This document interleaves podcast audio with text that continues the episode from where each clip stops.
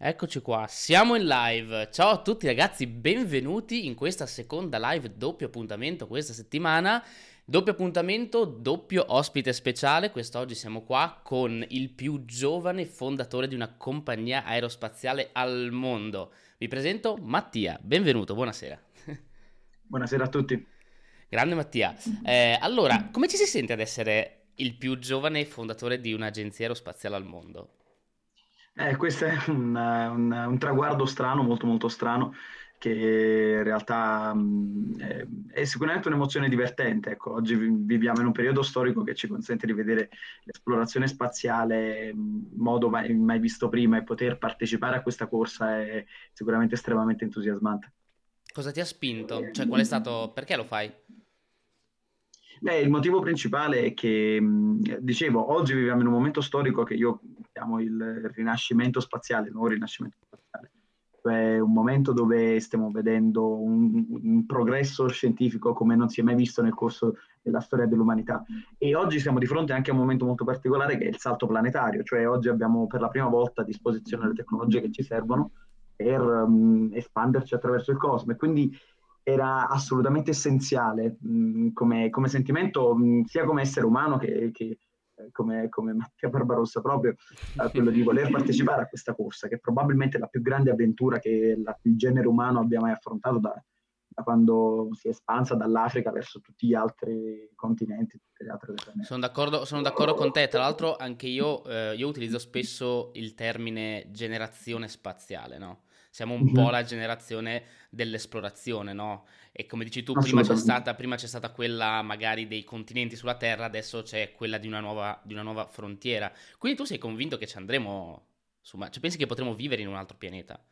Eh, credo che sia essenziale. È un, dicevo, è un punto fondamentale quello che mh, dobbiamo comprendere, che cioè ogni forma di vita, noi perché facciamo tutto questo? Noi facciamo tutto questo perché ogni forma di vita ha questa innata esigenza di conquistare nuovi spazi e lo ha perché mm, è, un sentimento che è proprio dovuto al fatto di vivere, cioè, mm, ehm, altrimenti qualsiasi forma di vita si estinguerebbe molto prima perché gli ambienti cambiano e non c'è eh, modo di adattarsi abbastanza in fretta. Um, quindi è essenziale e quindi è un qualcosa di innato e anche l'umanità sta attraversando questa stessa fase, lo sta attraversando stavolta su una scala che forse solo i tardigradi prima di noi hanno affrontato verso lo spazio.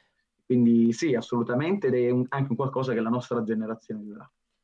Eh, penso che sia la cosa che la nostra generazione dovrà spingere più di tutto, forse. Cioè, assolutamente. Cioè, più, più, di quelle precedenti e forse più di quelle che verranno dopo. Cioè, secondo me siamo proprio a un punto, no? Un punto di svolta quasi, no? Un punto certo. cruciale la nostra Beh, generazione. Una c'era una bella frase che, mh, anonima che diceva uh, siamo una generazione mh, di mezzo, troppo vecchi per esplorare il mondo, troppo giovani per esplorare il cosmo. E io credo che in realtà sia proprio la più bella generazione per, per viverci, perché l'esplorazione dei continenti era un qualcosa di affascinante, entusiasmante, però mh, sicuramente limitato. L'esplorazione del cosmo sarà la più grande avventura che il genere umano affronterà mai, perché letteralmente parliamo di tutto il resto del conosciuto. E quindi essere la generazione che potrà permettere questo passaggio è un onere e un onore terribile sulle proprie spalle, però è incredibilmente entusiasmante. Cioè, eh, certo. pensate, anni, tra anni, secoli, millenni, sarà ricordato questo momento un po' con, magari con fossili o magari con scritti o con meme probabilmente. Come Stavo cui... per dire con, con, qualche meme strano. assolutamente, con cui ecco, l'umanità si è spinta per la prima volta oltre, quindi è bellissimo. È vero, sì, sarà proprio il punto di nascita quando fra tot tempo riguarderemo indietro, noi saremo stati la, la scintilla iniziale, forse, esatto. forse quasi. Mm, è una cosa che, un'altra domanda che mi fanno spesso e a cui non è semplice rispondere, secondo me, è perché facciamo queste cose quando abbiamo tanto da fare sulla Terra? Cioè, perché, perché non curare questo pianeta anziché per forza andare a cercarne un altro? Tu cosa risponderesti a questa cosa qua? Beh, io direi perché mh, solo andandone a cercare un altro abbiamo imparato come curare questo pianeta, nel senso che mh, molto di, in realtà, mh, ecco, noi espl- dicevo, facciamo questo in realtà per tre motivi principali, secondo me. Il primo è per un senso innato di esplorazione, cioè per una pura curiosità di, di culturale eh, che, che, appartiene, che ha caratterizzato l'essere umano rispetto ad altre specie. Il secondo è per un motivo proprio biologico, fisiologico, cioè quello della necessità di spingersi oltre per conquistare un nuovo ambiente e ridurre le probabilità che la nostra specie si estingua. E il terzo è perché in realtà conviene farlo, eh, pensare tutte le risorse minerali potremmo, oppure energetiche che potremmo ottenere dallo spazio può togliere dall'ecosistema terrestre gran parte del peso a, cui, a cui oggi è sottoposto la, il fotovoltaico nello spazio, piuttosto che l'estrazione minerale dagli asteroidi o dalla Luna, eh, possono sostanzialmente rendere tutte queste attività che sulla Terra rischiano di compromettere e incrinare un delicatissimo ecosistema vivente eh, molto molto meno impattante, quindi sul lungo periodo. E nel breve periodo ci hanno reso, ci hanno reso possibile eh, la, una comprensione della nostra Terra come non era mai stato possibile prima. Cioè ci siamo resi conto di tutti i danni che stiamo arrecando alla Terra proprio perché vedendola da lontano con i satelliti per la Earth Observation, quindi per l'osservazione e il monitoraggio sul lungo periodo, abbiamo tratto dei dati essenziali. E quindi il punto fondamentale è questo, perché andare oltre? Eh, se ignoriamo per un istante, e credo che sia sbagliato, ma facciamolo per un istante, il fatto che uh, la curiosità è l'elemento che ha caratterizzato la nostra specie, che come ogni specie dobbiamo espanderci oltre, e a quel punto pensiamo solo al fatto che l'essere andati nello spazio in primo luogo ci ha fatto capire cosa stavamo facendo e ci ha fatto ridimensionare, e che poi andare nello spazio può consentirci di salvare la Terra, perché ci può consentire di portare lì tutte quelle che sono le attività che oggi rischiano di porre una seria crisi al Sì, certo, che poi eh, volendo metterla anche su un punto più filosofico, eh, diventa forse una cosa del tipo, mh, mm, cioè, capiamo quanto siamo piccoli, no? Cioè, Assolutamente. Vedi, vedi, la Terra da lontano e capisci quanto sei veramente una, mm, una sì, cosa piccola, una... sia nello spazio che nel tempo anche, no? Cioè, Assolutamente. io penso sempre, ma... Mh, mm, quanto sarebbe brutto pensare che fra, non so, 100.000 anni non ci saremo più, perché avremo rinunciato a questa occasione di esplorare il cosmo e le stelle, e magari passerà di qua un'altra civiltà, passerà di qua qualcun altro e non ci sarà nessuna testimonianza della nostra esistenza perché ormai non ci sarà più. Cioè, sarebbe bruttissimo eh, sì. questa. Assolutamente, ma noi in realtà già stiamo vivendo un pochino questo da, uh, da, da, mm, da anzi, beh, queste, ci sono due punti secondo me particolari in questo senso. Il primo è, come dicevi tu, la, una prospettiva dall'esterno ci fa anche molto meglio capire chi siamo. Apollo 8, che è stata una, probabilmente la missione più iconica, anche se Apollo 11 sicuramente è stata la più iconica del programma, però io considero Apollo 8 forse ancora un po' più rilevante. E Apollo 8 è stata la prima missione interplanetaria dell'umanità, i primi astronauti, sì. Borman, Lovell, eh, intorno alla Luna, a circonnavigarla nel, nel, Natale del 68. Beh, lì scattarono la fotografia Earthrise con la Terra che sorge dal, dal, esatto. dalla, dalla Luna. Sì, da dietro. E lì, esatto, e lì il 68 è stato un anno di fortissimi crisi so, eh, sociali perché tra la guerra del Vietnam, la esatto. crisi ambientale che si sentiva. e qualcuno disse... Come? C'era Woodstock, tutte le battaglie. Esatto. E qualcuno disse che quella foto, Earthrise, fu la foto che salvò il 68, perché diede per la prima volta una prospettiva a tutti inequivocabile del fatto che beh, ci troviamo davanti a probabilmente tutto il conosciuto che è riassunto in questa piccola sfera blu e verde sospesa in questo mare nero. Quindi... Tra l'altro l'ha salvato letteralmente perché arriva Natale la foto, quindi cioè, in tutti i sensi. Con eh, la chiudiamo... Genesi poi in sottofondo, una cosa di più suggestiva. Bellissimo, sì sì sì, sì, stupendo, stupendo. C'è proprio anche, sì c'è molto fascino, eh, c'è da dire che c'è molto molto fascino dietro, dietro tutte queste cose. E come dicevi prima, cioè il, il riuscire a dire, ok, se io riesco ad andare su Marte, cioè il un altro problema come può essere il cambiamento climatico diventa quasi irrilevante, cioè perché se io posso fare una cosa così grande, figurati cosa posso fare sulla Terra, no? Cioè figurati esatto. che quanto posso capire di più la Terra eh, facendo quella cosa lì, che però è un collegamento che non è semplice da fare, molte persone non, non lo fanno. Beh, faccio, faccio, un esempio molto semplice. Um, una cosa che potrebbe essere una delle chiavi di volta, non sicuramente la chiave, ma una delle chiavi di volta per risolvere il cambiamento climatico è poter attingere a una fonte di energia come, come la, l'energia solare, però in modo molto più diffuso, molto più facile, mm-hmm. non indipendente più da se ci sono le nuvole oppure no. E questo lo si può fare se nello spazio, nella bassa orbita terrestre, anche solo si posiziona una, una costellazione di satelliti che forni- raccolgono l'energia solare eh, e che poi riescono a trasmettere a terra questa energia per usi quotidiani. Beh, se noi costruissimo questa rete di satelliti nella bassa orbita terrestre potremmo soddisfare il nostro fabbisogno energetico senza più mettere un solo atomo di carbonio nell'atmosfera. E questo potrebbe consentirci di salvare, però per mettere in orbita una costellazione, di salvare l'ecosistema, però per mettere in orbita una tale costellazione così grande e complicata vogliono lanciatori pesanti che siano in grado di partire e atterrare con grande facilità in molto in fretta e queste sono cose che mh, principalmente una missione verso Marte ti spinge a creare. Quindi di conseguenza qualcosa che può salvare il pianeta, come può essere questo, ma come possono essere anche le tecnologie, per esempio la carbon capture da fare su Marte per utilizzare certo. il processo della Terra per produrre il metano, ecco, quindi produrre il carburante dalla CO2, ecco, quello è qualcosa che adesso per esempio SpaceX sta lavorando, su, su cui sta lavorando e che potrebbe consentire di decarbonizzare l'atmosfera terrestre ma che è qualcosa che è stato spinto solo perché conveniva farlo per l'esplorazione spaziale. Quindi è questo un po' il punto. È vero, abbiamo tante difficoltà, tanti problemi da affrontare qui sulla Terra, ma proprio perché ne abbiamo così tante dobbiamo spingerci oltre. Perché solo sfidarci su un qualcosa che non ha pietà dell'essere umano, ma anche si spinge l'essere umano al suo massimo, ci può consentire di, di, conoscerci, di conoscere così tanto da risolverci problemi sulla Terra che poi ridimensionando di molto eh, in modo molto più veloce, molto più rapido.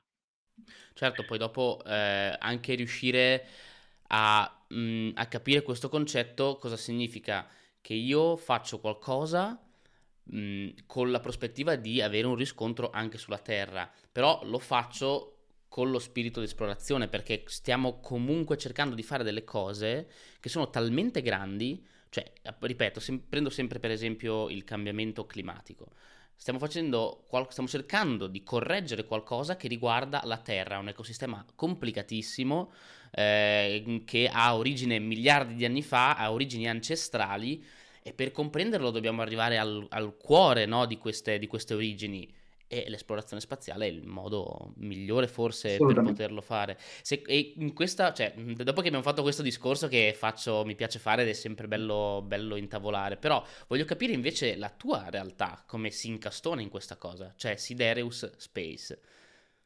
Beh sì, io ho fondato la Sidereus Space Dynamics all'inizio per, per un motivo molto semplice, perché sono sempre stata una persona maniaca dello sviluppo di nuove tecnologie, sempre desiderato fare l'inventore in realtà da bambino. Ah. Quindi mi sono detto, beh, ma a questo punto no, lo voglio fare come ricerca scientifica e via discorrendo.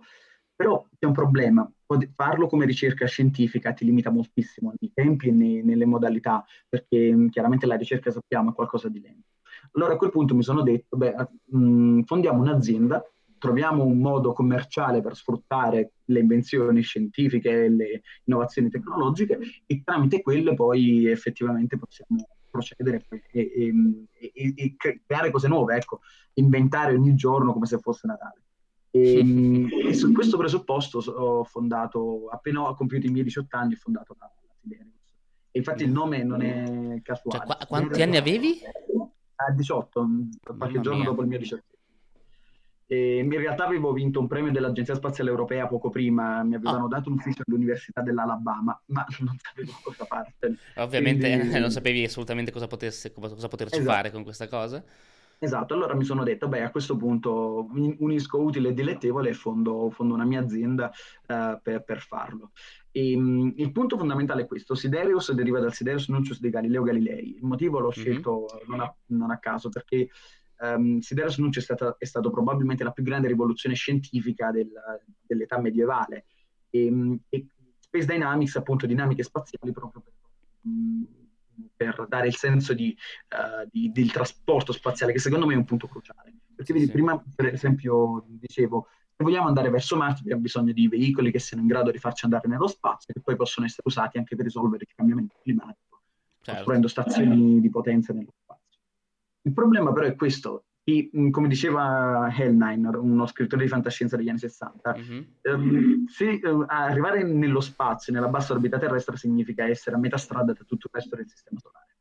Perché l'energia e la complessità in ballo è quello, è, è, è enorme, è, terri- è terrificante. Um, però riuscire a compiere quel passo poi ti rende anche capace di compiere il passo successivo. E certo. allora mi sono detto, beh, mh, oggi abbiamo già un modo di fare questo. Infatti all'inizio l'obiettivo di Sidereus era sviluppare sistemi di trasporto dallo spazio vicino fino allo spazio lontano. Però poi mi sono reso conto di una cosa. Oggi, per quanto abbiamo dei lanciatori che in giro per il mondo vengono costruiti sempre più grandi, sempre più economici, sempre più riutilizzabili, manca ancora un elemento fondamentale. Dov'è la fantascienza degli anni 50 dove potevi prendere un razzo sotto casa o, o, o all'aeroporto e spostarti da una parte all'altra del mondo con, con, un razzo, andare nello spazio e via discorrendo? Sono cose che vedremo con uh, come si stanno sviluppando queste tecnologie.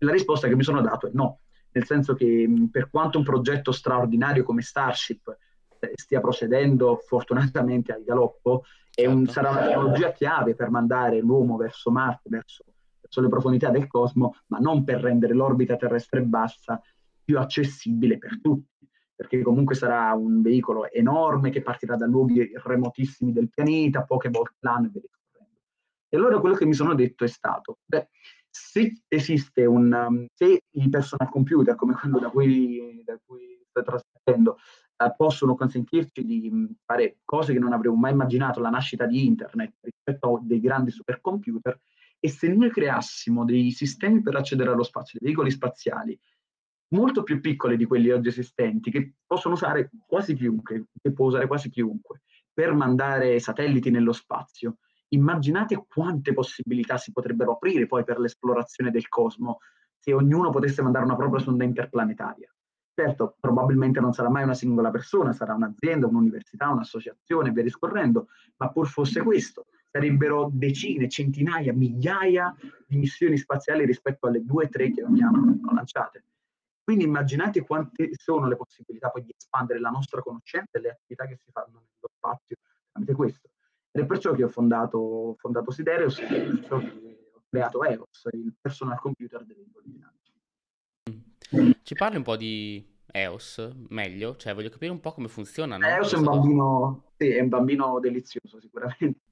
È un uh, micro lanciatore, stiamo parlando, anzi un nano lanciatore, non esiste nemmeno come categoria. Uh, stiamo parlando di meno 5, di 5 metri d'altezza, quindi mh, qualcosa che si potrebbe quasi tenere in stanza, anzi potrei tenerlo nella mia stanza, ehm, alimentato a idrogeno e ossigeno liquidi, eh, che però sono sostanzialmente molto facilmente utilizzabili a partire dalle ormai diffusissime, mh, dalla diffusissima economia dell'idrogeno, e può mandare in orbita un piccolo, un piccolo carico utile, appena 10 kg, più o meno qualcosa che potrebbe stare nelle mie mani, che però basta per lanciare anche il più pesante dei microsateliti, quindi il, um, la piattaforma più utile possibile.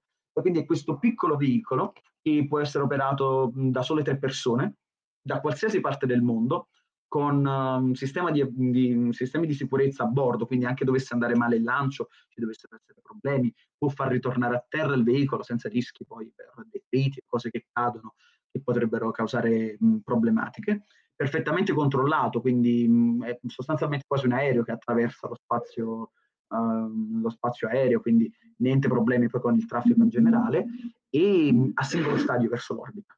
E questo è un punto, un punto fondamentale. Cioè, al posto di avere più stadi che um, si separano per alleggerire il veicolo man mano, um, con una serie di invenzioni tecnologiche che siamo riusciti a implementare, possiamo rendere questo veicolo a un singolo stadio. Ed è una cosa entusiasmante perché immaginate di avere quindi questo veicolo capace di andare nello spazio, di tornare dallo spazio potenzialmente più volte al giorno, completamente riutilizzabile e capace di mandare satelliti in orbita. Uh, riuscire a sviluppare questo, ed è proprio quello su cui stiamo lavorando ormai da, da, da due anni e che mh, tra un anno e mezzo dovremmo riuscire a portare a, termine a compimento, potrebbe significare avere un, un personal launch vehicle, un personal computer a disposizione il volo spaziale mandare satelliti nello spazio, ritornare giù, effettuare esperimenti in orbita e farlo tutto da una piazzola di cemento potenzialmente vicino a un centro abitato, quindi non più da, da Canaveral o da luoghi del genere. Mamma mia, cioè, sarebbe veramente pazzesco, cioè detta così è veramente, è veramente pazzesco. È proprio uno scenario di quelli di cui parlavamo prima, no? Cioè uno scenario in cui lo spazio viene reso poi accessibile a tutti, in qualche modo. Sì, esatto, è un po' quello il punto fondamentale. Oggi siamo stati abituati un po' da, sicuramente dalle imprese della NASA, fino a un decennio fa era, era tutto quello che c'era alla fine. Nel, quasi nel, nel, mondo spaziale, oppure dalle imprese anche di SpaceX, di vedere questi pochi astronauti che però si dirigono pionieristicamente verso luoghi lontani, che è sempre stato un po' mh, quello lo spazio. Però secondo sì, me il punto fondamentale è questo, se vogliamo espanderci e colonizzare e non fare quello che abbiamo fatto negli anni 60, cioè andare lì una volta, due, tre, quattro, cinque, poi rendersi conto che costa troppo, il progetto non è economicamente sostenibile e dover tornare indietro. Ecco, se vogliamo evitare di fare quello anche con Marte stavolta, dobbiamo dare a tutti modo di accedere allo spazio vicino. Dare, rendere così familiare lo spazio vicino alle persone alle, eh, e al mondo intero, un po' come fu il 68, ecco quella foto del Earth Marble eh, della, della certo. Terra che sensibilizzò un po' tutti, non importa se, se già vicini alle, ai problemi ambientali oppure no, ecco così come fu quello, quindi, mh, rendere lo spazio vicino alla portata di tutti e comprensibile per tutti. Perché poi a quel punto, una volta raggiunto quel passo, tutto quello che si può fare lì è solo frutto della fantasia.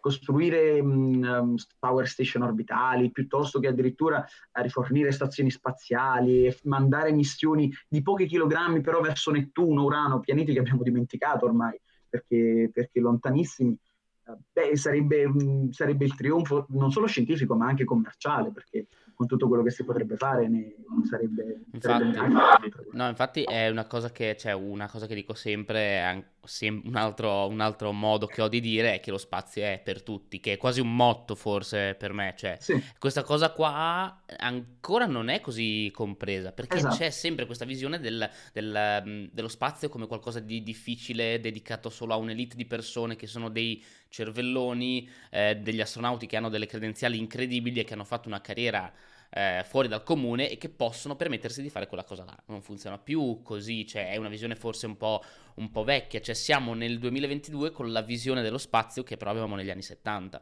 Assolutamente. Eh, bisogna, eh, bisogna cambiare un po' sta cosa, però cioè, in realtà, ok, la divulgazione può aiutare, eh, le imprese come la tua possono, possono, aiutare perché sono fondamentali e vedere una persona così giovane che fa un qualcosa di così eh, pionieristico in qualche modo, di così innovativo, sicuramente motiva tantissimo le persone. Però secondo te qual è la chiave fondamentale? Cioè, ce l'hai in testa un'idea? Beh, la chiave fondamentale è farlo, questo è il punto fondamentale. il punto.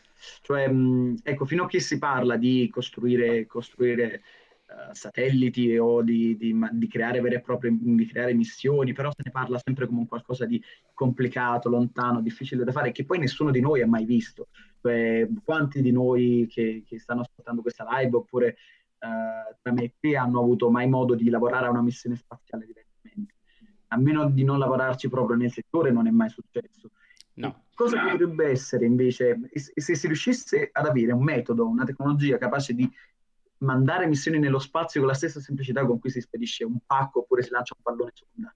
Ecco, se fosse così facile mandare satelliti nello spazio, missioni di esplorazione, quanto credi che lo spazio poi diverrebbe alla portata di tutti? Quanto credi che quel, eh, quel desiderio che, che, che, ognuno di noi entusiasta verso lo spazio prova di, di poi fare quei viaggi, sai, alla, alla fantascienza anni 50, no? Dove, o anche alla Futurama, se vogliamo sì, dire. alla Futurama, sì, Esatto, sì, con una Planet Express in un proprio garage. Quanti di quelli che hanno sognato una cosa del genere non sarebbero poi estremamente più coinvolti, potendo partecipare loro in prima persona a una missione spaziale? E chiaramente questo sistema che funziona con EOS per piccoli carichi, se dovesse funzionare così e dovesse dimostrare tutte le sue capacità, potrebbe essere espanso non solo a piccoli carichi, ma potenzialmente anche ad astronauti.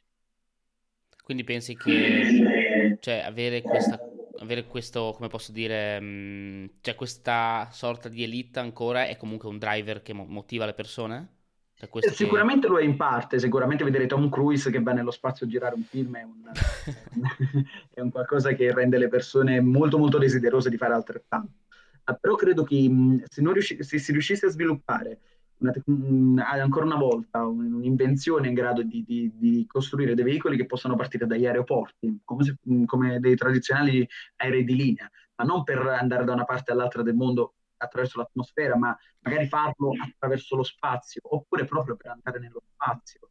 Um, tra tantissimi ormai per le tantissime stazioni spaziali che stanno nascendo e quindi di farlo per una poca manciata di persone, poche manciate di persone ancora per il momento, ma immagina però quale e quale sarebbe il passo rispetto allo stato attuale dell'arte. Oggi ci va Jeff Bezos, che è il miliardario, uh, uno dei grandi miliardari, così come Richard Branson, e via discorrendo. Oggi ci vanno perché loro hanno le finanze per farlo. Ma se domani andare nello spazio costasse quanto un biglietto di prima classe, certo, non ci andrebbero tutti, questo è chiaro, ma così tante persone da rendere lo spazio da un, da un semplice sogno remoto di un, uno sparuto gruppo di astronauti a un qualcosa di sicuramente molto difficile da raggiungere, ma non impossibile nella vita di chiunque, non più di, di delle, pers- delle, persone più sveglie e più preparate del, del, mondo.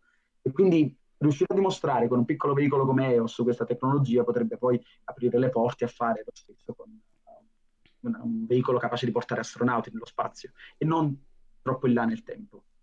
Questa è poi la tua la vostra missione in qualche modo, cioè il vostro obiettivo finale è questo, cioè riuscire a rendere un po'... Sì, il motto della, dell'azienda è, si rifà un po' una frase che disse Seneca in un'opera dell'Hercules Furens, diceva non c'è una strada semplice tra la terra e le stelle, riferita in realtà a, a tante altre motivazioni. Però quella frase in realtà, secondo, l'obiettivo, è, infatti è il motto dell'azienda, non il motto quanto la, la vision dell'azienda è uh, creare la strada facile dalla terra alle stelle cioè riuscire a creare un sistema che renda così banale andare nello spazio, così quotidiano andare nello spazio, quanto quello che ci avevano promesso negli anni 50, significherebbe poi rendere tutto il resto dello spazio, tra cui colonizzazione, turismo, esplorazione scientifica, commerciale, via discorrendo, altrettanto quotidiano. Ed è questo l'obiettivo. È così che possiamo poi fare quel passo planetario di cui, di cui parlavo.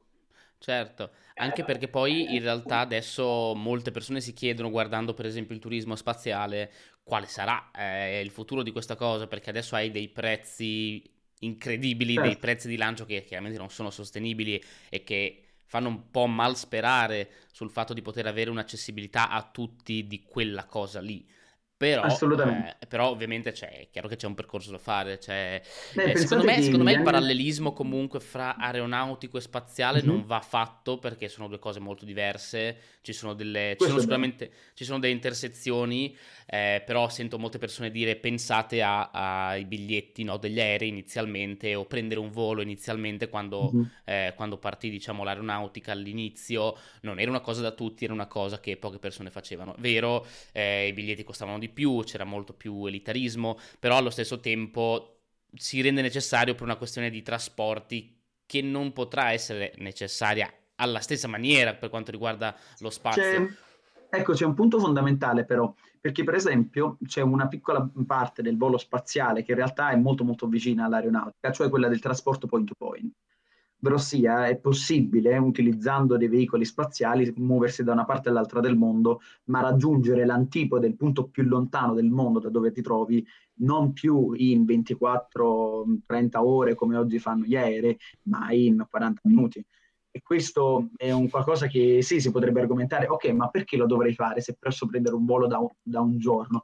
E allo stesso tempo potresti prendere la macchina per attraversare magari tutta Europa e arrivare dall'altra parte d'Europa però se poi se non costa molto di più prendere un volo che ti porta lì in un paio d'ore, prenderai il volo. Se, se, eh, se queste tecnologie per rendere il volo spaziale, anche utilizzando già le infrastrutture dell'aeronautica, quindi appunto gli aeroporti, ma o potenzialmente anche i porti, perché, certo. perché no?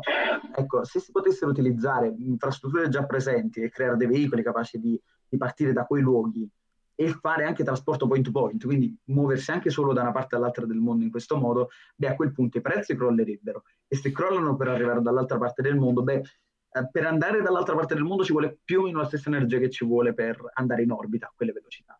Uh, sei quasi orbitale, anzi sei un'orbita appena appena mancata. Quindi questo vuol dire che un piccolo kick in più e poi ti ritrovi in orbita. E quindi anche il costo di andare nello spazio diventa paragonabile a quello di, di, di spostarsi da una parte all'altra del mondo. Pensi che succederà davvero? Ah, penso che sia inevitabile. Cioè, se c'è una cosa che abbiamo imparato è che, per esempio, quando i treni sono stati inventati per la prima volta, c'era il timore popolare comune che mm, ci si sarebbe mossi così velocemente, l'umanità non, e l'uomo non era stato progettato in natura per, far, per viaggiare a quelle velocità e mh, mm, la vista avrebbe, si, sarebbe, mh, mm, si sarebbe persa perché guardare il paesaggio che si muoveva così velocemente avrebbe corrotto la vista delle persone, ecco, quindi sarebbero diventati ciechi. e così non è stato fortunatamente. Oppure, no. eh sì. Quindi, oppure per, per, esempio si temeva alla fine dell'Ottocento che le strade, che le, le città non potessero diventare più grandi di circa 100.000 uh, di, di 100.000 automobili, per, eh, pardon, di 100.000 cavalli, perché la carne di cavallo prodotta dalle carrozze avrebbe intasato completamente le strade rendendo impossibile.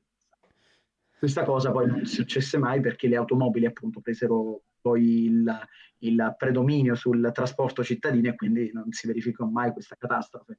E quindi allo stesso modo oggi pensiamo che magari il volo spaziale sia un qualcosa di, eh, anche per il trasporto da una parte all'altra del mondo, sia un qualcosa di complicato, poco sicuro e forse irraggiungibile, però è solo una questione di tempo prima che diventi necessario per certe cose.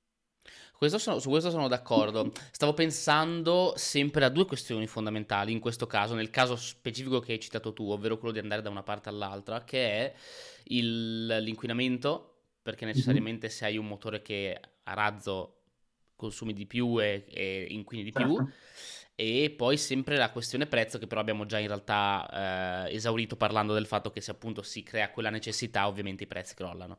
Però parlando della questione inquinamento è anche vero che se vai magari più in alto nell'atmosfera, se sei quasi orbitale, eh, diventa forse più trascurabile come cosa. No? Beh, c'è un, in realtà un punto fondamentale anche questo. Il EOS è alimentato da idrogeno e ossigeno liquido per un buon motivo, perché certo. l'idrogeno e ossigeno liquido come prodotto di, di combinazione H e O formano H2O, quindi formano vapor d'acqua. Il vapor d'acqua chiaramente non è, non è, inquinante, infatti oggi si punta molto sull'economia dell'idrogeno proprio perché è un'economia carbon free, senza carbonio. Ora, non è propriamente vero perché non scendendo nei tecnicismi, ma diciamo dando come piccola, come piccola, curiosità, in realtà quando il vapore d'acqua si accumula nella stratosfera, lì in realtà funge da gas serra, è anche certo. un buon potente gas serra, quindi in realtà non è proprio vero che il vapore d'acqua non sia inquinante per il volo spaziale, per il volo aereo sì, va bene. Però, mh, ecco. credo, credo, che sia tra l'altro, ehm, non vorrei dire una cavolata, ma credo che sia forse più potente della CO2. Sì, in effetti sì. Um, infatti è qualcosa come gas che... serra intendo, cioè fa, che trattiene certo, molto certo. di più. Beh, però se oggi vediamo per esempio il, um, il, il, contributo che il trasporto aereo, non il trasporto spaziale hanno, che chiaramente sono ancora a base di carbonio, um, sull'inquinamento globale prodotto stiamo parlando di una frazione molto più piccola rispetto anche solo all'energia elettrica oppure alla produzione di cemento e certo. acciaio. Questo vuol dire che praticamente anche il trasporto, anche se oggi è al massimo ed è di anidride carbonica, non contribuisce poi, contribuisce sicuramente, ma non così tanto. Quindi un razzo di cui gran parte dell'energia si sfolga una volta già fuori dall'atmosfera, quindi quel vapore d'acqua fugge poi nello spazio, quindi uh, non è come un aereo che viaggia attraverso... Sì. Esatto. Uh, beh, a quel punto inquinerebbe molto di meno. E l'idrogeno stesso si può... Oggi si produce dal metano, quindi oggi eh. non è veramente green come idrogeno. Um, però in, avendo accesso a fonti di energia diverse come le rinnovabili, come il nucleare, eccetera, um, si potrà produrre idrogeno completamente, completamente verde, quindi um, qualcosa di assolutamente, da un punto di vista di inquinamento, molto più ridotto. Sì, tra l'altro eh, parlando, hai citato il nucleare, quindi mi viene in mente anche a livello propulsivo il nucleare stesso, questo ah, ovviamente, certo. ovviamente applicato non al turismo ma ai viaggi nel deep space, no? Quella è una, sì. è una Beh, pietra miliare da raggiungere. Che...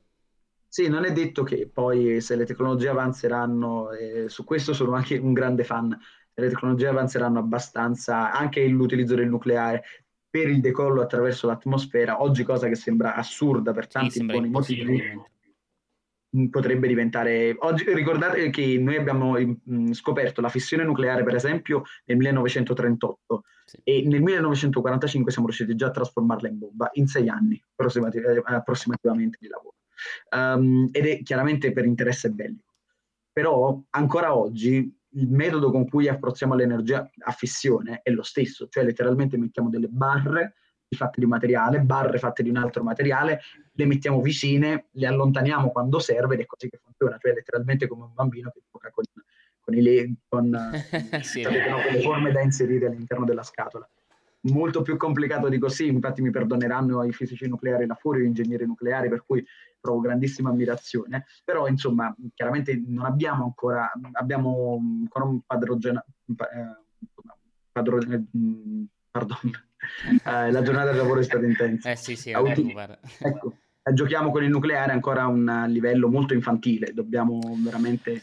Eh sì, anche passo... perché forse c'è un po' questa demonizzazione continua no, del nucleare, certo. perché la gente ancora, per vari motivi che non stiamo qua a sviscerare perché non è la sede, non si fida, pensa che il nucleare eh, non sia un'energia affidabile, che sia pericoloso e quindi naturalmente tutto questo rallenta anche un po' il progresso, la ricerca, no? Visto che sì. magari, diciamo, per la questione bellica abbiamo fatto, perché non serve fare di più, eh, per la questione invece energetica magari servirebbe in, in, incrementare un pochino lo studio, però naturalmente eh, c'è di mezzo quella che si chiama opinione pubblica che, di cui bisogna tenere conto, però allo stesso tempo magari a livello, a livello spaziale potrà, potrà, essere qualcosa che, che prende piede. Cioè, Beh, per esempio, un'altra... Sì, sì, sì, assolutamente, ma anche perché, ecco, a un certo punto ci troviamo davanti a un grande muro di mattoni che sono le energie necessarie per fare quello che vogliamo fare. Mm, pensate che il, il, il, di tutto il Saturn, la capsula uh, che Apollo che tornava giù era da 5 tonnellate, mentre il Saturn ne pesava 3.000 al decollo. 3.000, sì. Quindi, insomma, um, dif- e, e, chiaramente l'impresa era, era, importante perché arrivare sulla Luna richiede tantissima energia. Uh, di, uh, se volessimo fare un veicolo tutto che, che, che decolla da Terra in toto e che va verso Marte ci ritroveremo con delle dimensioni ancora più grandi. Fare lo stesso per Giove diventa impossibile, per, per Venere diventa No, ma diventa, diventa, improponibile, che tra l'altro poi eh, bisogna sempre vederla poi dal punto di vista, secondo me, da un'angolazione diversa questa cosa. Cioè, è come se eh, è come se noi prendessimo la macchina per andare a lavorare, finisce la benzina, abbandonassimo la macchina a bordo strada e ne comprassimo un'altra per proseguire il cammino. Chiaramente non è efficiente, quindi l'obiettivo è riuscire ad avere quell'efficienza che ci permetta di riutilizzare, avere anche le, delle tecnologie in termini di propellenti che siano green, ma soprattutto secondo me adesso è il riutilizzo dei materiali come dicevi certo. tu, eh, la capsula, cioè partiva l'Apollo, partiva il Saturno 5 e tornava una capsula eh, che era poche tonnellate contro le 3000 iniziali, eh, pochi metri di altezza contro i 100 e passa Parti, con cui si partiva, cioè tan- tante cose che, che, andavano, che andavano, sprecate. Eh, ti faccio una domanda, a parte che eh, il mio filmmaker mi dice anch'io voglio andare nello spazio a girare un film insieme a Tom Cruise. e poi mi chiedono, eh. c'è una domanda, tra le ultime innovazioni tecnologiche che hanno interessato l'industria spaziale, qual è secondo te la più interessante e su quale magari avresti voluto lavorare o inventare tu? Beh, mh, oggi sicuramente, forse da, da, un punto di vista chiaramente più, più, semplice, la riutilizzabilità dei veicoli di lancio è stata la più grande introduzione tecnologica dell'industria spaziale, del, dell'accesso allo spazio eh, probabilmente degli ultimi, degli ultimi vent'anni, perché mh, abbiamo sviluppato cose, cose, meravigliose. Da un punto di vista, per esempio, di propulsione spaziale, negli anni 80 i sovietici svilupparono un motore chiamato RD-701, era il primo motore a tre propellenti, un cherosene e ossigeno liquido al decollo e poi con cherosene e idrogeno liquido uh, una volta che si trovava nello spazio. E questo rendeva il, probabilmente il motore più efficiente in assoluto. Abbiamo sviluppato anche il Raptor, sempre a SpaceX, che è un, un motore che opera delle pressioni astronomiche eh, e che rende quindi tutto molto efficiente. Però tutte queste innovazioni tecnologiche sono state delle grandi innovazioni tecnologiche, sì, ma non hanno costretto, non hanno mh, cost- cambiato così tanto un ambiente in cui si trovavano come quello del, dell'ingegneria spaziale, costringendo poi tutti gli altri o ad adattarsi o a morire ed è invece quello che ha fatto l'utilizzo della riutilizzabilità di SpaceX, che se poi ci pensate, sì, sicuramente è, è, è, molto complicato, soprattutto da un punto di vista dei sistemi di guida farlo, ma le tecnologie erano tecnologie che avevamo anni fa e infatti non è il primo veicolo che tenta la riutilizzabilità. Negli anni 90 fu sviluppato un progetto chiamato DCX, sostanzialmente una call di NASA per sviluppare un singolo stadio verso l'orbita completamente. Ah, e, non lo sapevo, non lo conoscevo. Sì, il DCX, eh, che poi in realtà era un, il prototipo del, del, Flipper, era un lanciatore singolo stadio verso l'orbita, idrogeno okay. e ossigeno liquido, uh, che doveva portare cariche in orbita e poi ritornare giù con l'atterraggio verticale. Eh, sarebbe stato anche più impressionante. Infatti hanno fatto dei test nel deserto del Mojave, ha volato, mm. eh, è stato controllato in una maniera veramente straordinaria e pensate che la rampa di lancio era una piattaforma di cemento. Quindi veramente un progresso lì assolutamente sensibile. Credo che quello probabilmente sia il singolo progetto più impattante nel settore spaziale degli ultimi, degli ultimi 30 anni, uh, forse mm, degli ultimi 30-40 anni.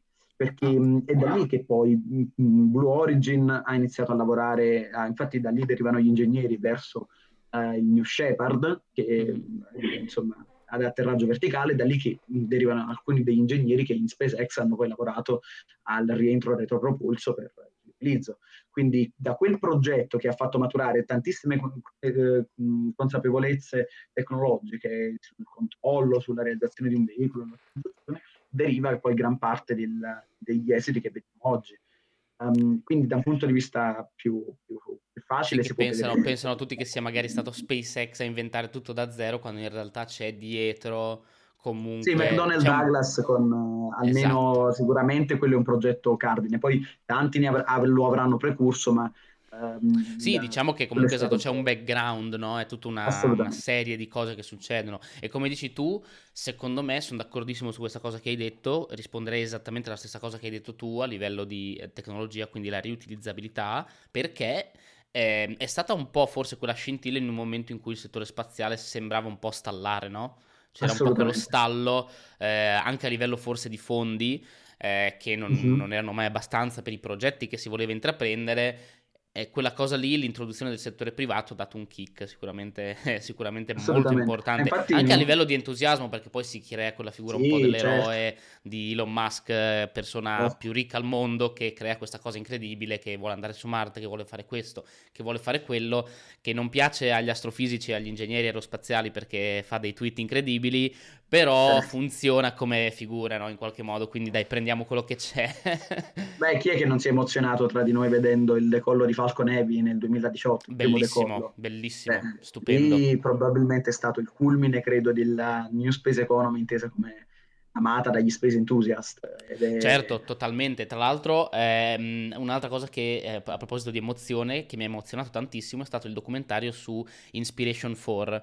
Mm-hmm non so se l'hai visto, sì, Countdown. Veramente, un gran, veramente, una grande opera. È una grande opera, cioè anche quella lì secondo me è stata una, una, cosa molto molto interessante. Tra l'altro quest'anno leggevo proprio qualche giorno fa che faranno addirittura una camminata spaziale con i turisti. Polaris Dawn, sì. Esatto. Um, SpaceX Polaris. ha avviato un, un, programma di ricerca e questo è anche un'altra cosa veramente straordinaria, cioè eh, la prima azienda privata che avvia un programma di ricerca privato per testare privatamente um, attività spaziali, tecnologie spaziali, cosa che prima era comune alla, alle grandi agenzie spaziali.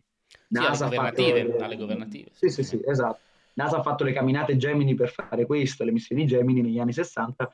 SpaceX per la prima volta come privato sta facendo lo stesso per in vista di Starship. Poi vedremo quanto Starship riuscirà a, a incontrare gli obiettivi prefissati, perché per esempio Falcon Heavy in realtà era stato concepito, ma questo non, lo sa- non molti lo sanno, per fare quello che Starship adesso si ha come obiettivo di fare.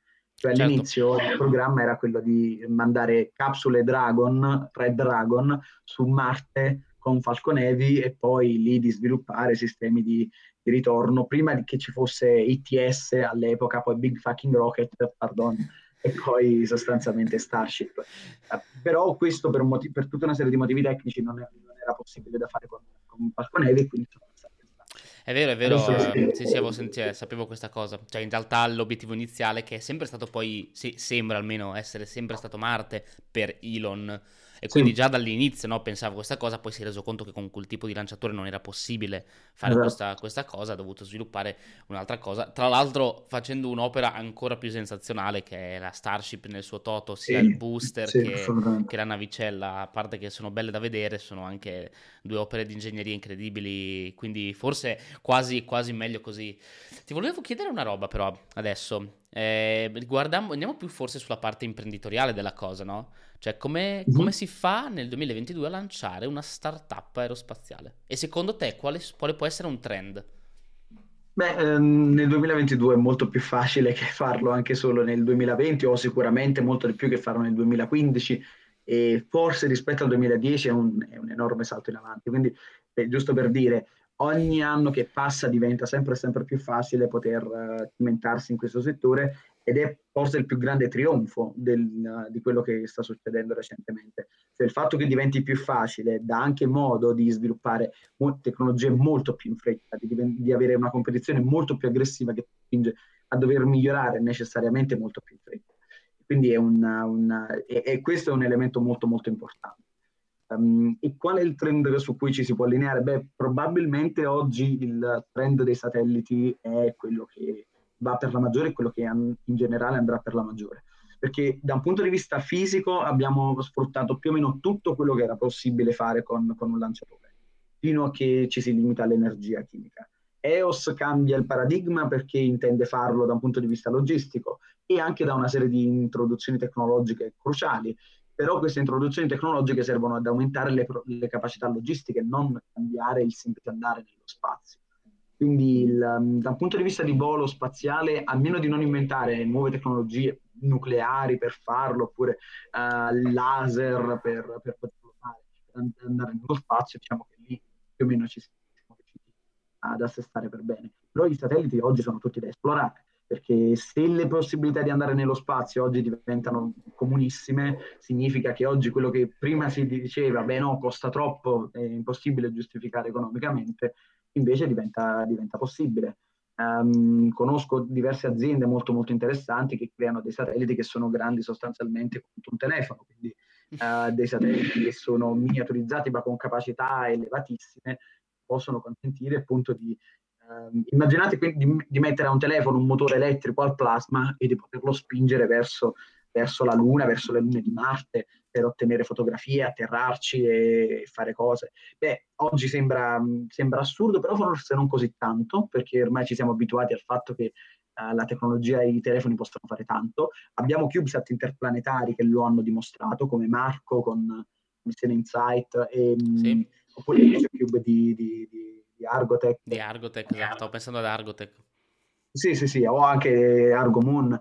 Um, insomma, di CubeSat interplanetari oggi ce ne sono tanti però certo nessuno pagherà mai un'azienda spaziale per fare dei CubeSat di esplorazione scientifica, perché l'esplorazione scientifica appunto non è un driver commerciale o comunque non lo è eh, abbastanza forte da giustificare i costi che poi nel però oggi le capacità di fare cose nello spazio sono così tante che non necessariamente si deve lasciare in secondo piano l'esplorazione scientifica, però basta porsi un target commerciale per esempio. Certo, sì, sì, bisogna eh, avere quella motivazione commerciale dietro, dici. Esatto, per esempio, oggi, satell- oggi mh, il 5G è un, un qualcosa di pochi anni fa e già si sta parlando di 6G. E quando sarà in essere il 6G si parlerà di 7G. Um, ehm, man mano accelera così in fretta, per esempio, il mercato delle comunicazioni, che solo, anche solo riuscire a stare dietro, avere dei satelliti che magari possono essere riportati a terra e poi rilanciati, quindi abbatti il costo di un satellite perché vuoi fare questo, uh, e che possono essere aggiornati per farlo è un qualcosa che oggi potrebbe essere di grande valore, mettere in orbita una costellazione che è sempre all'ultima moda. Cioè mettere oppure... una costellazione che in qualche modo, da un punto di vista di software, si riesce ad aggiornare per essere 6G, sempre... 7G, eccetera. Esatto. Ecco, quindi esatto. questo per esempio potrebbe essere una, una cosa, cioè se uno inventa questa cosa, spacca. Sì, beh, potrebbe essere anche potrebbe essere una bellissima chiave, oppure potrebbe essere un'altra bellissima chiave sfruttare un'orbita che oggi non si usa quasi mai, che è la Very Low Earth Orbit. Cioè la Leo si trova a circa 500 km di quota, 300-500. Tutti i 300, tra i 300 e i 150, um, l'atmosfera diventa molto densa, non abbastanza da frenarti subito, però abbastanza da frenarti nel giro di eh, poche settimane o addirittura pochi giorni in relazione a quanto sei in basso nell'atmosfera.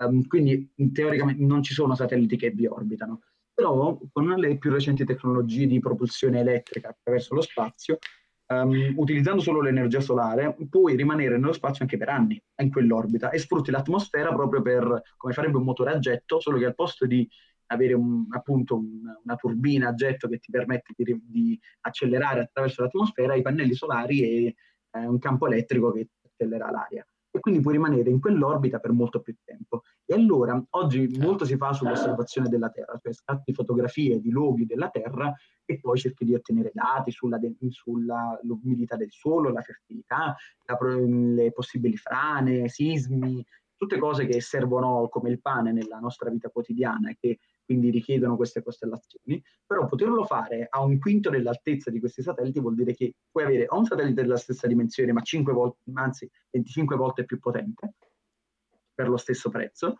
oppure puoi avere un satellite che è un quinto della dimensione e un quinto del costo. E quindi mm-hmm. ti, ti, consente, ti, ti consente di fare molto, un venticinquesimo.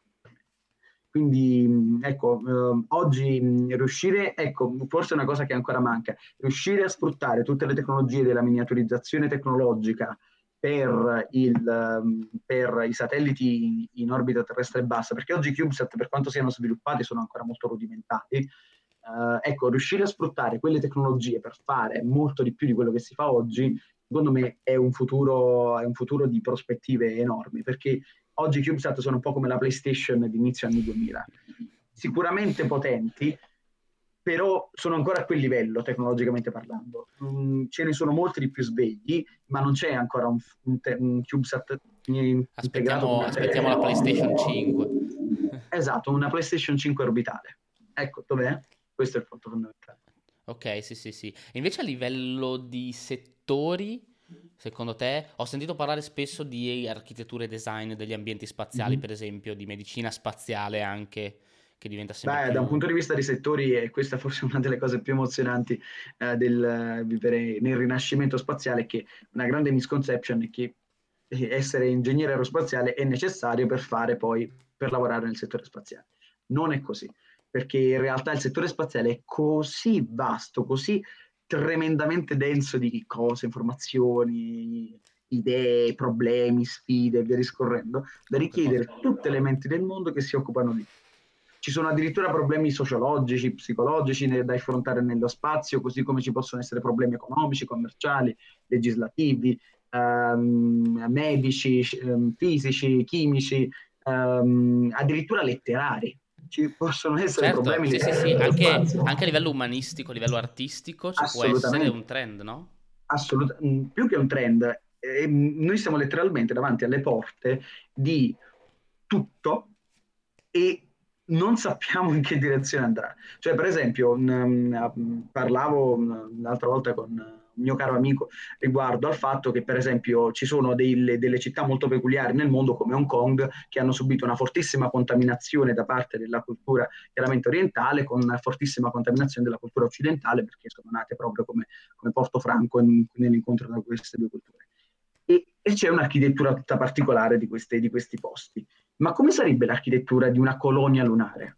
Cioè la contaminazione culturale lì, chiaramente non è una contaminazione culturale, non c'è una cultura sulla Luna che, uh, con cui ti unisci, però richiede l'unione di tutte le culture globali, perché è uno sforzo così grande che de- bisogna massimizzare i costi e quindi bisogna che ti possano attingere a un luogo del genere. E allo stesso tempo hai delle problematiche, delle sfide fisiche che cambiano anche la forma anche solo degli habitat qui al posto di essere più dei palazzoni cubici diventano delle, delle cupole, diventano uh, delle, dei geoidi e via discorrendo. Insomma, um, ecco, lì per esempio ca- il, il, il, cambiamento culturale richiede che si riconsideri tutto, richiede che si, eh, ci sarà una nuova letteratura nata in luoghi del genere che magari soffrono molto la distanza dalla terra, o che magari vogliono una propria indipendenza, ci sarà una nuova musica fatta con strumenti musicali che probabilmente sfruttano meglio le proprietà di un luogo piuttosto che di un altro, ci sarà una nuova cultura, ci sarà, ci sarà così tanto, una nuova filosofia, problemi etici da affrontare sul volo spaziale, ecco, certo. ci saranno così tante cose che mh, veramente in qualsiasi settore, chiunque lavori, c'è sempre un modo per finire poi a fare spazio.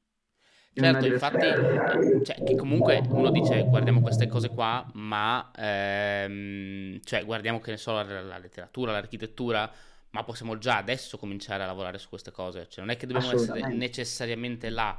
E infatti una domanda che mi hanno fatto tra l'altro anche recentemente e che mi fanno spesso è io faccio questa facoltà o faccio questa cosa nella mia vita, posso f- lavorare nel settore spaziale? La risposta è sempre sì, cioè è, innegabil- è innegabilmente sì. E, e, la domanda successiva è la seguente. Eh, ok, ma come faccio? Cioè io faccio medicina, faccio biologia, faccio scienze motoriche, come faccio ad avviare un mio business magari in quell'azienda, in, in quel settore? Come faccio a entrarci veramente? Secondo te Beh, qual è ecco, una... questo allora, per esempio per un business lì nascono, nascono tante, tante, storie curiose che, di cui si, si, si, potrebbe parlare, però un, uno, un, business potrebbe essere, facciamo un esempio, medicina, business, spazio, come unire queste tre cose? Beh, voi considerate che oggi ci sono, oggi abbiamo scoperto, ma proprio in, modo molto molto recente, uh, che l'emopoiesi del, del sangue subisce delle alterazioni importanti nei lunghi voli spaziali ossia che ci sono delle alterazioni molto importanti sull'ossigenazione del sangue eh, dovute a modi in cui, diversi in cui i globuli rossi si evolvono, che hai microgravità che rischiano di essere letali anche per gli astronauti che vanno verso Marte. E quindi ci sono queste sfide da affrontare.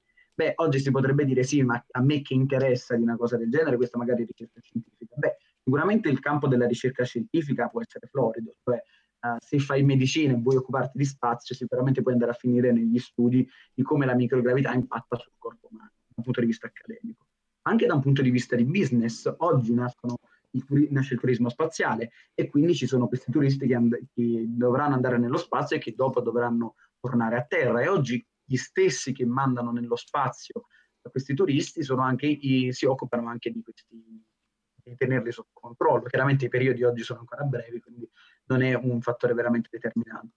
Ma un business, per esempio, che potrebbe unire medicina e spazio è diventare un medico degli astronauti cioè diventare a tutti gli effetti per turisti, cioè diventare sostanzialmente colui che uh, si interfaccia con le aziende, che consente di rendere, di dare il buono go alle aziende per fare queste cose, che crea delle cure, in, per esempio delle diete particolari che evitano l'indebolimento osseo e via discorrendo. Quindi si potrebbe fare una cosa del genere. Oppure faccio economia, voglio occuparmi di spazio, come faccio?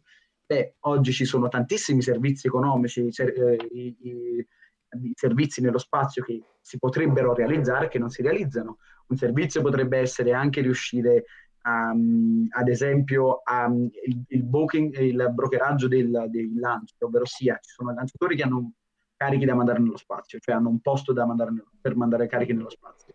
Ci sono satelliti che vogliono partire, ma ci sono le piccole università che hanno un solo CubeSat, una U, che non sanno dove partire e allora quello che si può fare è creare un servizio economico che consenta di mettere in contatto le università che vogliono lanciare i che hanno del posto utile, per, anche sfruttando delle metodologie molto, molto ingegnose per riuscire ad avere dei costi di lancio magari bassissimi, di poche migliaia di euro al chilogrammo, che in genere sono classiche solo per i grandi lanciatori, magari lanciando all'ultimo secondo, lanciando in orbite strane e via discorrendo, che possono rendere quindi anche molto interessanti, possono rendere molto molto più aperto il mercato spaziale.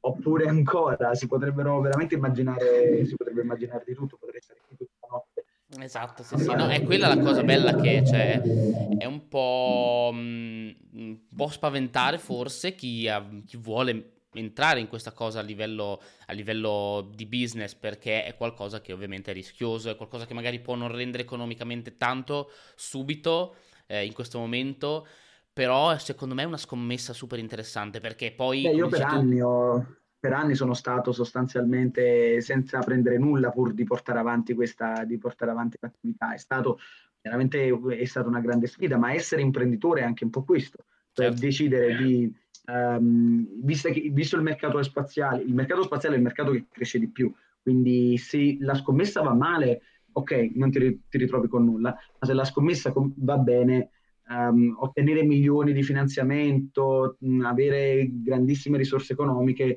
diventa necessario a un certo punto per andare avanti, quindi il, guada- il fattore di guadagno è esponenziale.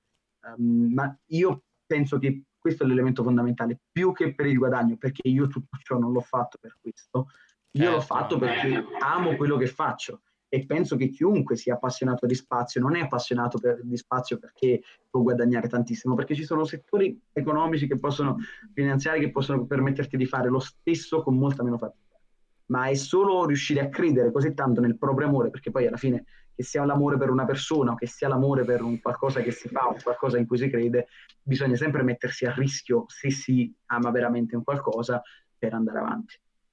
Sì, sì, è proprio una questione di, eh, di passione, cioè come dici te sono d'accordissimo su questa cosa qua, cioè la passione comunque ci deve essere perché quando fai una cosa così bella che ha una filosofia così grande sotto come l'esplorazione spaziale, qualunque campo, qualunque campo tu decida di intraprendere all'interno del settore, deve essere guidato da una passione, sicuramente è quella, quella cosa fondamentale. Però, come dici tu, allo stesso tempo c'è comunque tanta crescita, cioè, come dicevamo prima, sempre all'inizio, siamo nel momento in cui sta nascendo tutto, quindi forse è il momento anche migliore per, per rischiare un po'. Tra l'altro molte sì. persone non sanno che come dicevi tu il settore spaziale cresce tantissimo, cioè è un settore che eh, adesso credo che sia da più di 400 miliardi. È un, um, anche io sono aggiornato sugli ultimi valori. Penso, penso ma... che sia una cosa di questo genere e, pe- stimano eh, che entro, entro, il 2030 arrivi addirittura al trilione.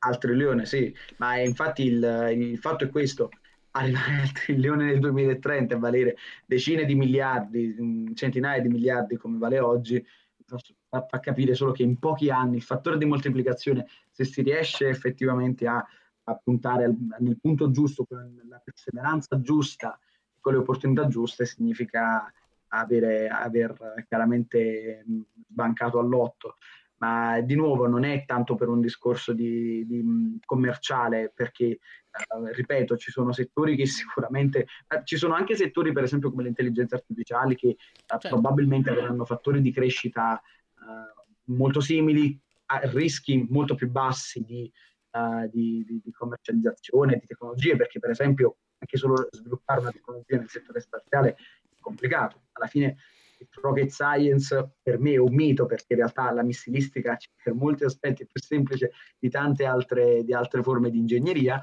però sicuramente non è banale costruire un sistema perché lì, e questa è la differenza, non puoi comprare componenti da uno scaffale e metterle assieme, cioè non è, si può fare, oggi, oggi si può fare molto di più di quanto si poteva fare in passato, ma non è ancora banale. Quindi, come le hai messe insieme? Cioè, come funziona il processo creativo in quel caso lì? Non lo so. È molto delicato. Io attualmente per esempio, ho depositato tre brevetti, ci sono altri due che stanno arrivando a breve. Um, perché ci sono delle, delle, sfide tecnologiche semplicemente che o si perseguono nel modo classico, quindi o ci si limita a, delle, a scegliere le soluzioni uh, convenzionali, però poi bisogna comprenderle bene quelle soluzioni convenzionali, altrimenti le cose non funzionano e anche se le comprendi non funzionano.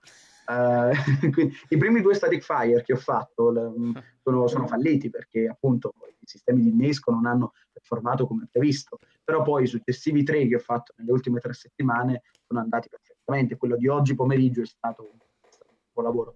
Um, quindi ecco, anche quando le cose non c'è motivo per cui non debbano funzionare, a volte falliscono. Infatti, tra parentesi, questo è per esempio il motore e l'interno con supersonico del motore che mm-hmm. è stato utilizzato durante uno di questi test. Eh, questa è la sezione convergente dove il gas viene accelerato, c'è una gola e poi il gas si espande supersonico uh, dalle estremità. Ecco, um, anche cose che dovrebbero perfettamente funzionare a volte non funzionano. Quindi, la, nuovo, base de- la, base dell'aerodinamica ogni tanto ti fotte. no, è la legge di Murphy più che la base dell'aerodinamica. Qualsiasi cosa che può accadere accadrà eh, nel settore spaziale, visto che ci sono così tante cose da fare, è inevitabile.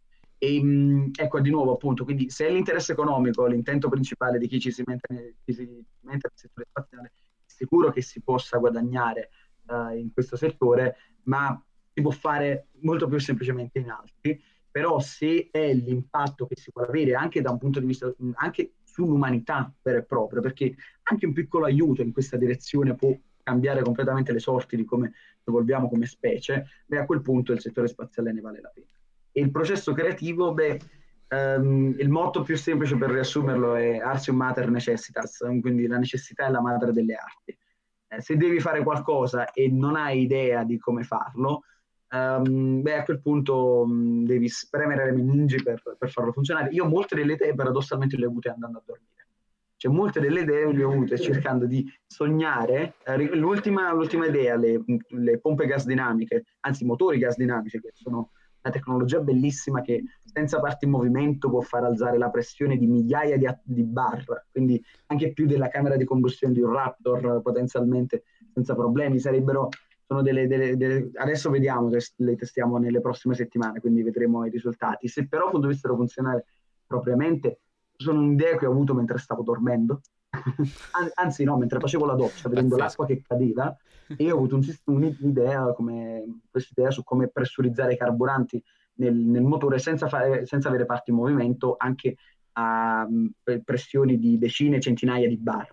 Quindi mh, a volte, ecco, per esempio, il processo creativo, mh, molto, molto più semplicemente, quando la mente ragiona sempre cambiare il settore in cui si ragiona ti consente poi di avere dei piccoli spunti che creano un fulmine, una cascata di, neutro- di, di neuroni che nella testa si illuminano per, per portarti a qualche idea. E poi, e poi, come, cioè, è sempre poi il motore alla base di tutto, cioè tu dici ci troviamo davanti a un problema, l'umanità si trova davanti a un problema, per stare più generale, ha mm-hmm. sempre fatto eh, ragionare il cervello, esatto. sempre fatto funzionare il cervello per trovare una soluzione. Finché non ti ci trovi funziona tutto meccanicamente. Esatto, Quando ti trovi davanti a qualcosa di, di, che non è mai stato fatto oppure un problema per cui non c'è una tabella da seguire per risolvere, allora esatto. lì entra in gioco la creatività, no? Che, esatto, ed è per questo che il, il, settore spaziale è così potente per tutta l'umanità, perché non è solo relativo a quello che puoi inventare nel settore spaziale, ma essendo uno dei luoghi che più sfida il conosciuto umano e le conoscenze umane per andare avanti, beh, ti costringe a spremere le meningi e anche a riflettere sotto la doccia per lunghi periodi. Ho una bolletta dell'acqua elevatissima eh, per, solo per riuscire ad avere le idee che poi ti che poi ti consentono di realizzare i veicoli spaziali che poi si applicano in resto della vita quotidiana. Esattamente, è un po' quello che spinge me a cercare di coinvolgere sempre più persone in questa cosa, mm-hmm. no? Cioè raccontare una cosa, spero in un modo in cui magari non altre persone l'hanno raccontata prima, eh, in maniera tale da, mh, mm, come posso dire, eh, mi viene il termine in inglese spread, eh, no, diffondere. Spreco, diffondere, grazie, eh, ho avuto un attimo un, un aneurisma, eh, diffondere, eh, immagino succeda anche a te, eh, dicevo diffondere la consapevolezza dello spazio, come è fatto lo spazio, a che punto siamo, cos'è veramente il settore adesso, cos'è veramente la sfida di adesso, che è una cosa che secondo me... Secondo me serve. Condivido, no? condivido appieno perché mh, per, tanto è raccontare quanto è fare nel, eh, diciamo, ai limiti della conoscenza che, che, consente di andare avanti. Io mi sono nutrito per esempio su internet di, anche di youtuber come Scott Manley che certo. insomma nel, nel corso di, di, di, di, tanta mia parte dell'infanzia ho, ho, mi hanno fatto assorbire informazioni sul mondo spaziale. Eh, poi ho conosciuto i tuoi podcast che sono, che sono fantastici. Eh, eh, come sei entrato in contatto? Intanto ti ringrazio. Beh, raga, il, il, più giovane fondatore di una industria aerospaziale al mondo ascolta il podcast. Incredibile. Eh, come sei entrato in contatto col podcast? Cioè, come l'hai trovato? Beh, in realtà sempre navigando su internet perché appunto il eh, io spendo probabilmente buone 12 ore della mia giornata ehm, tra, nella sera, la mattina, durante il lavoro, spesso e volentieri, a cercare di assorbire quante più notizie possibili, perché questo credo che sia un punto fondamentale per, un, per essere un buon imprenditore, anche in generale per, anche per creare, per essere un buon inventore, certo. è essere sempre, sempre aggiornato su tutto quello che succede perché può essere una stupidaggine, un'informazione che ti viene dall'esterno, ma che ti consente di avere delle realizzazioni, delle idee, delle idee meravigliose dopo. Uh, quindi essere in contatto con il mondo è fondamentale. E poi in Italia oggi soffriamo di questo problema, ci sono delle persone veramente stupende eh, che uh, raccontano di, di, spazio, che raccontano anche delle proprie esperienze personali in questo senso, Uh, ma sia, siamo pochissimi, cioè gli appassionati in Italia di, di spazio, almeno quelli che uh, fanno un po' i nerd rispetto esatto. molti di più, um, in realtà in Italia siamo pochissimi, però io voglio costruire un luogo come sostanzialmente come Boca Chica, come Starbase, sto cercando di mettere su in piedi in Italia, um, non per emulare le attività di SpaceX, ma quanto invece per cercare di creare più luoghi del genere in giro per il mondo, perché è solo testando, iterando, costruendo, facendo esplodere e poi andando avanti che secondo me è un metodo, una delle chiavi di SpaceX che ah, gli ha consentito di far, di pro- far procedere in questo modo. Sto cercando anche io di costruire un luogo sperimentale in Italia da cui la gente possa assistere anche a queste sperimentazioni liberamente perché è fondamentale riuscire. Non, non possiamo dire che lo spazio sia a portata di tutti se poi non lo è veramente. Eh no, eh, certo, esatto, stavo, è banale banale, però è così, cioè, la gente deve essere lì, lo deve percepire. Questa è una esatto. bellissima cosa, questa è veramente una bella idea. E poi si crea un po' veramente quel senso di commune, di comunità, no? di community attorno, attorno, allo spazio, se hai una cosa di questo tipo anche in Italia. Tra l'altro, mm-hmm. credo, non voglio sbagliarmi, ma credo che sarebbe una delle prime in Europa. Forse la prima in Europa. Eh sì, probabilmente l'unica eh, in Europa perché sarebbe ver- oggi ci sono spaceport, ma ancora, sì. ancora, in sviluppo e, e, siti sperimentali, ma che certo. sono sostanzialmente solo prove da banco di motori. Avere un luogo da cui si possono vedere anche veicoli sollevarsi da terra sarebbe, sarebbe straordinario. Eh, sarebbe avere... stupendo, sarebbe stupendo veramente cominciare anche a lanciare da, dall'Italia perché ancora... Sì. Cioè, Oggi manca la legge, questo è un punto fondamentale. Oggi eh, non esiste quello. una legge per inserirsi in orbita, perché esiste una legge per lanciare satelliti e per lanciare cose in suborbita, ma una volta che provi a raggiungere l'orbita, no. Quindi sarei veramente curioso se la polizia fermasse a mezz'aria il veicolo eh, in caso. Io, in sì, caso infatti, stavo, stavo, proprio per farti questa domanda, che sicuramente tu avrai letto la normativa mm, meglio di me, ma come funziona in quel caso lì? Cioè, se io voglio inserirmi in orbita, cosa, cosa succede? Cioè, cosa, cosa Beh, c'è sicuramente il diritto di innovare, cioè il fatto che ci sono delle cose non contemplate dalla legge perché la scienza non le ha ancora raggiunte nel momento in cui la legge è stata fatta, uh, che ti consentono di farlo. Però mh, ecco, il problema del, del, volo spaziale, soprattutto del decollo da terra, è che è un po' ai limiti di quello che è un missile a tutti gli effetti, e quindi ha delle potenziali mh, ripercussioni belliche che uh, bisogna, bisogna, scongiurare a giusta ragione. E quindi certo. mh, ecco, c'è, è un equilibrio molto delicato. Stiamo lavorando come, insieme agli enti governativi proprio per rendere possibili i primi lanci dall'Italia, auspicabilmente già entro i prossimi due anni.